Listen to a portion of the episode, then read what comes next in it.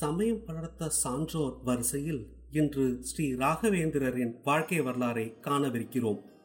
வேத மகரிஷிகள் தெய்வீக புருஷர்கள் மகான்கள் சாதுக்கள் ஆச்சாரிய பெருமக்கள் போன்றோர் பக்தியின் பெருமையையும் இறைவனது அருளையும் நமக்கு எடுத்து காட்டியுள்ளனர். சிறு குழந்தைகளுக்கு அவர்களின் பெற்றோர் கூறும் புண்ணிய கதைகள் மகான்களின் வாழ்க்கை வரலாறுகள் அவர்களின் மனதில் பசுமரத்து ஆணி போல் வேரூன்றி பதிகிறது.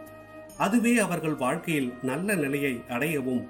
உண்மை தர்மம் அன்பு பக்தி பிறருக்கு உதவிடுதல் போன்ற நற்செயல்களுக்கு வித்தாகிறது. மத்வாச்சாரியரால் மொழியப்பட்ட துவைத்த நெறியில் வந்த ஆச்சாரியர்களுள் முக்கியமானவர் ஸ்ரீ ராகவேந்திரர். தமிழகத்தில் சிதம்பரத்தை அடுத்த புவனகிரியில் ஸ்ரீ திம்மண்ணம்பட்டர் கோபிகாம்பாள் தம்பதி வசித்து வந்தனர். இவர்களுக்கு வெங்கடாம்பாள் என்ற மகளும் குருராஜர் என்ற மகனும் இருந்தனர். திம்மண்ண பட்டர் கிருஷ்ணதேவராயரின் அரசவையில் வீணை வித்வானாக இருந்த ஸ்ரீ கிருஷ்ண பட்டரின் பேரனாகவும் கனகாச்சல பட்டரின் மகனாகவும் பிறந்தவர். ஏழுமலையான் அருளால் மன்மத வருடத்தில் பங்குனி மாதம் அமாவாசைக்கு பின்னர் வரும் சப்தமி திதியில் மிருகசிரீஷ நட்சத்திரத்தில் ஒரு வியாழக்கிழமை கிபி ஆயிரத்தி ஐநூத்தி தொண்ணூத்தி ஐந்தாம் ஆண்டு திம்மண்ண பட்டருக்கு மூன்றாவது குழந்தையாக அவதரித்தார் வேங்கடநாதன். பிறந்த உடனேயே இந்த குழந்தையிடம் உண்மை தூய்மை தயை பொறுமை தியாகம் திருப்தி நேர்மை புலன்களை அடக்குதல் சமநோக்கு மெய்யறிவு வல்லல் தன்மை வீரம் ஒளி பலம் போன்ற தெய்வீக குணங்கள் ஒளி வீசி பிரகாசித்தன. வேங்கடநாதன் சிறுவனாக இருக்கும் பொழுது தனது தந்தையிடம் மிகச்சிறிய சொல்லான ஓம் எவ்வாறு ஓர் அளவிட இயலாத இறைவனின் பெருமையை உள்ளடக்கியது ஆகும் என்று கேட்டதில் அவரது தந்தை ஆச்சரியப்பட்டதாக கூறப்படுகிறது. திம்மண்ண பட்டர் காலகதி அடைந்ததும் வேங்கடநாதனை கவனிக்கும் பொறுப்பு குருராஜருக்கு இருந்தது. அண்ணன் அண்ணியின் அன்பை பெற்ற வேங்கடநாதனுக்கு ஏழாவது வயதில் உபநயனம் செய்விக்கப்பட்டது. தனது சகோதரியின் கணவரான லட்சுமி நரசிம்மாச்சாரியாரிடம் மதுரையில் அவரது இல்லத்திலும் வித்யாபீடத்திலும் இருந்து கொண்டு வேதம் தர்க்கம் வேதாந்தம் வியாக்கரணம் மீமாம்சம் சாகித்யம் சங்கீதம் யோக சாஸ்திரம் போன்றவற்றை கற்றார். மதுரையில் இருந்து திரும்பியதும் ஆனந்த வருடத்தில் கிபி ஆயிரத்தி அறுநூற்றி பதினான்காம் ஆண்டு சரஸ்வதி என்ற நங்கையை மணந்தார். இத்தம்பதிக்கு லட்சுமி நாராயணா என்ற மகன் உண்டு. திருமண வாழ்க்கையால் இவரது கல்வி தடைபடவில்லை. பிறகு குழந்தை சென்று வேதாந்தம் இலக்கணம் சாஸ்திரங்களை கற்க எண்ணினார். அப்போது பீடாதிபதியாக இருந்த ஸ்ரீ சுதீந்திர தீர்த்தர் வேங்கடநாதனை பாட பிரவச்சனம் செய்து ஸ்ரீமடத்திலேயே தங்கும்படி பணித்தார். குருநாதரின் கூற்றை ஏற்று மடத்திலேயே தங்கினார். குருவருள் திருவருடால் துவைத்த சித்தாந்தத்தின் மகா கிரந்தமான ஸ்ரீமத் நியாயசுதா சந்திரிகா போன்ற கிரந்தங்களை கற்று மகா பண்டிதராக விளங்கினார் வேங்கடநாதன். தான் கற்றவற்றுக்கான விளக்கங்களை எழுதி தன்னை மேலும் மெருகேற்றிக் கொண்டார். சான்றோர் பலருடன் தர்க்கம் செய்து வென்றார். தஞ்சை அரசவையில் இருந்து விற்பனராக விளங்கிய வெங்கடேஸ்வர தீட்சிதர் என்பவரையும் வாதப்போரில் வென்றார். இவரது இலக்கண அறிவு வாதிடும் திறனை கன்று வியப்புற்ற சுதீந்திர தீர்த்தர் மகாபாஷ்ய வேங்கடநாதாச்சாரியா என்ற பட்டத்தை அளித்தார். காலம் செல்ல செல்ல வறுமையில் துவண்டு உடுக்க வஸ்திரம் ஏதும் இன்றி நல்ல உணவுக்கும் வழி இல்லாமல் இருக்கவும் இடமில்லாது தவித்தார். குழந்தைக்கு பால் கொடுக்கவும் வழி தெரியாது துன்புற்றார். இவை எதையும் வெளிக்காட்டாமல் இவை யாவும் திருமாலின் சங்கல்பம் என்று எண்ணி இனிதே வாழ்க்கையை நடத்தினார். இப்படியே கும்பகோணம் வழியே யாத்திரை சென்றார். அப்போது ஒருவர் தம் இல்லத்துக்கு வருமாறு இவர்களை அழைத்தனர். வேங்கடநாதரும் அதற்கு உடன்பட்டார். வந்திருந்தவர்களுக்கு கொடுக்க சந்தனம் அரைத்து தருமாறு வேங்கடநாதரை பணித்தார். வேங்கடநாதரும் மந்திரங்கள் சொன்னபடியே சந்தனம் அரைத்து கொடுத்தார். இந்த சந்தனத்தை பூசி கொண்டவர்களுக்கு உடலில் எரிச்சல் ஏற்பட்டது.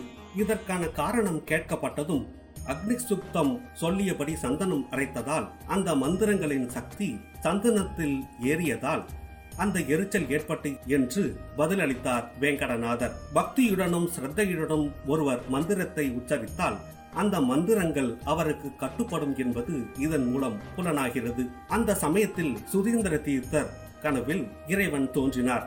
அப்போது அவரிடம் ஸ்ரீ மத்வர் ஜெயதீர்த்தர் வியாசராஜர் விஜயேந்திர தீர்த்தர் போன்ற மகான்கள் அமர்ந்த மத்வ மத பீடத்தில் வேங்கடநாதர் அமர வேண்டும் என்று கூற அவரும் அதற்கு இசைந்தார். இச்செய்தியை வேங்கடநாதரிடம் கூறியதும் மனைவி சிறு பாலகனை காப்பாற்றும் தனக்கு பொறுப்பு இருப்பதால் தன்னால் மடத்துக்கு தலைமை ஏற்க இயலாது என்று மறுத்து விடுகிறார். அந்த சமயத்தில் சரஸ்வதி தேவி வேங்கடநாதரின் கனவில் தோன்றி அவரை சந்நியாசம் கேட்கும்படி பணிக்கிறாள். இதன் காரணமாகவே சுதீந்திர தீர்த்தரின் வேண்டுகோளை ஏற்றார் வேங்கடநாதர். சுதீந்திர தீர்த்தர் வேங்கடநாதனுக்கு பரமஹம்ச ஆசிரமம் வழங்கப் போகும் செய்தி மக்கள் அனைவரையும் மகிழ்ச்சியடைய செய்தது.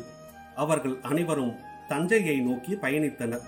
அச்சமயம் தஞ்சையை ஆண்ட மகாராஜா ரகுநாத பூபாலன் அதற்கான ஏற்பாடுகளை செய்தார். கிபி ஆயிரத்தி அறுநூற்றி இருபத்தி ஒன்றாம் ஆண்டு துர்மதி வருடம் பங்குனி மாதத்தில் சுதீந்திர தீர்த்தர் வேங்கடநாதனுக்கு ஸ்ரீ ராகவேந்திர தீர்த்தர் என்ற திருநாமம் சூட்டி பட்டாபிஷேகம் செய்வித்தார். வேங்கடநாதர் சந்நியாசம் கேட்கும் தினத்தில் அவரை ஒருமுறையாவது கண்டுவிட வேண்டும் என்ற எண்ணம் கொண்ட அவரது மனைவி வரும் வழியில் ஒரு கிணற்றில் தவறி விழுந்து உயிரிழக்கிறாள். இருப்பினும் பேய் உருவம் கொண்டு மடத்தை நோக்கி செல்கிறாள். இந்த நேரத்துக்குள் அவர் துருவரம் பூண்டு விடுகிறார். ஞான திருஷ்டியால் தனது பூர்வாசிரம மனைவி வந்திருப்பதை அறிந்து தனது கமண்டரத்தில் இருந்து சில நீர் துளிகளை தெளித்தார். இதன் மூலம் பிறப்பு இறப்புகளை கடந்து மோட்சமடைந்தாள் கும்பகோணத்தில் ஸ்ரீ ராகவேந்திரர் இருந்தபோது பன்னிரண்டு ஆண்டுகளாக இருந்து வந்த பஞ்சத்தை தீர்க்க யாகங்கள் வளர்த்து மழை பொழிய செய்தார். துவைத்த தத்துவத்தை பரப்புவதற்காக தென்னகம் முழுவதும் புனித யாத்திரைகள் மேற்கொண்டார். ராமேஸ்வரம் ஸ்ரீரங்கம் கன்னியாகுமரி திருவனந்தபுரம் முதலான தலங்களுக்கு சென்றார் ஸ்ரீ ராகவேந்திரர். பின்னர் மதுரை வந்து தனது பூர்வாசிரம தமக்கையின் கணவரை சந்தித்தார். விஷ்ணுமங்களா குக்கே சுப்பிரமணியா உடுப்பி முதலான தலங்களுக்கு சென்று செல்லும் படியிலெல்லாம் தனது துவைத்த தத்துவங்களை பரப்பினார். ஒரு சமயம் கிருஷ்ணாபுரம் என்னும் ஊரில் நிழலுக்காக ஒரு மரத்தடியில் இளப்பாரினார் அப்போது நவாப் ஒருவரை சந்தித்தார். அவர் பாம்பின் விஷக்கடியால் இறந்த தனது மகனை புதைத்து விட்டு வருவதாக கூறியதும் சுவாமிகள் நவாபிடம் புதைத்த இடத்தில் இருந்து மகனை எடுக்குமாறு கூறினார். பின்னர் தன் கமண்டலத்தில் இருந்து சில துளி நீர் தெளித்து அந்த சிறுவனை உயிர்ப்பித்தார். இச்சம்பவம் நடைபெற்று பல நாட்கள் கழித்து அதோனி ராஜ்யத்தின் நவாபை சந்திக்கும் வாய்ப்பு நேர்ந்தது. அவர் சுவாமிகளின் சக்தியை சோதிக்க எண்ணினார். அப்போது ஒரு தட்டில் மாமிச துண்டுகளை வைத்து ஒரு துணியால் மூடி சுவாமிகளின் முன்னர் வைத்தார். சுவாமிகளும் வழக்கம் போல் புனித நீரை அந்த தட்டின் மீது தெளித்து துணியை விலக்கிய போது அதில் பழங்கள் நிறைந்திருந்தன. சுவாமிகளின் சக்தியை உணர்ந்த நவாப் அவரிடம் மன்னிப்பு கோரினார். பெரும் செல்வத்தை தருவதாக கூறியதும் சுவாமிகள் மாஞ்சாலே பகுதியில் இருக்கும் நிலத்தை தனது மடத்துக்கு தருமாறு கூறினார் செழிப்பான நிலங்கள் தருவதாக நவாப் கூறினாலும் துங்கபத்ரா நதிக்கரையில் அமர்ந்த அந்த நிலமே போதும் என்று கூறிவிட்டார். அந்த இடத்தில் தற்போது மந்திராலயம் என்ற ராகவேந்திர சுவாமிகள் மடம் அமைக்கப்பட்டது. இவ்விடத்தில் மாஞ்சாலம்மா என்னும் கிராம தேவதைக்கு வழிபாடு நடைபெறுகிறது. பிற்காலத்தில் இந்த இடம் துவாபர யுகத்தில் பிரகலாதன் என்ற அரசன் ஸ்ரீராமரை வேண்டி யாகங்கள் பல செய்ததாக அறியப்பட்டது. வேத பிரஸ்தானம் பகவத்கீதா பிரஸ்தானம் சூத்திர பிரஸ்தானம் தர்க்க தாண்ட வியாக்கியானம் பிரமேய சங்கிரகம் பிரமாண பக்ததி வாதால் பட்டா சங்கிரகா நியாயசுதா பரிமளா போன்ற நூல்களை அருளி செய்துள்ளார். தனது இறுதி மூச்சு வரை துவைத்த தத்துவங்களையும் அறிவுரைகளையும் உபதேசங்களையும் சென்ற இடமெல்லாம் பரப்பி வந்தார். ஸ்ரீ ராகவேந்திரர் விரோதி கிருது வருடம் கிபி ஆயிரத்தி அறுநூற்றி எழுபத்தி ஒன்றாம் ஆண்டு ஆவணி மாதத்தில் மந்திராலயத்தில் ஜீவ சமாதி அடைந்தார். தனது ஜீவ சமாதியை காண வருபவர்களுக்கு அவர் வழங்கியுள்ள சில அறிவுரைகள். நேர்மையான முறையில் வாழாது நேரிய சிந்தனை வர இயலாது. நலிந்தவர்களுக்கு செய்யும் சேவை நாராயணனுக்கு சேவையாக கருதப்படும். அற்புதம் நிகழ்த்துபவரிடம் இருந்து விலகியே இருக்க வேண்டும். அற்புதங்களை காட்டிலும் நல்லறிவு சிறந்தது. இறைவன் மீது பக்தி செலுத்த வேண்டும். அந்த பக்தி மூட நம்பிக்கையாக இருக்கக்கூடாது இன்றும் அவரது ஆராதனை தினங்களில் விசேஷ நிகழ்ச்சிகள் தேரில் புறப்பாடு நடைபெறுகிறது. பூஜ்யாய ராகவேந்திராய சத்ய தர்ம ரதாயச்ச பஜதாம் கல்ப விரக்ஷாய நமதாம் காமதேனுவே.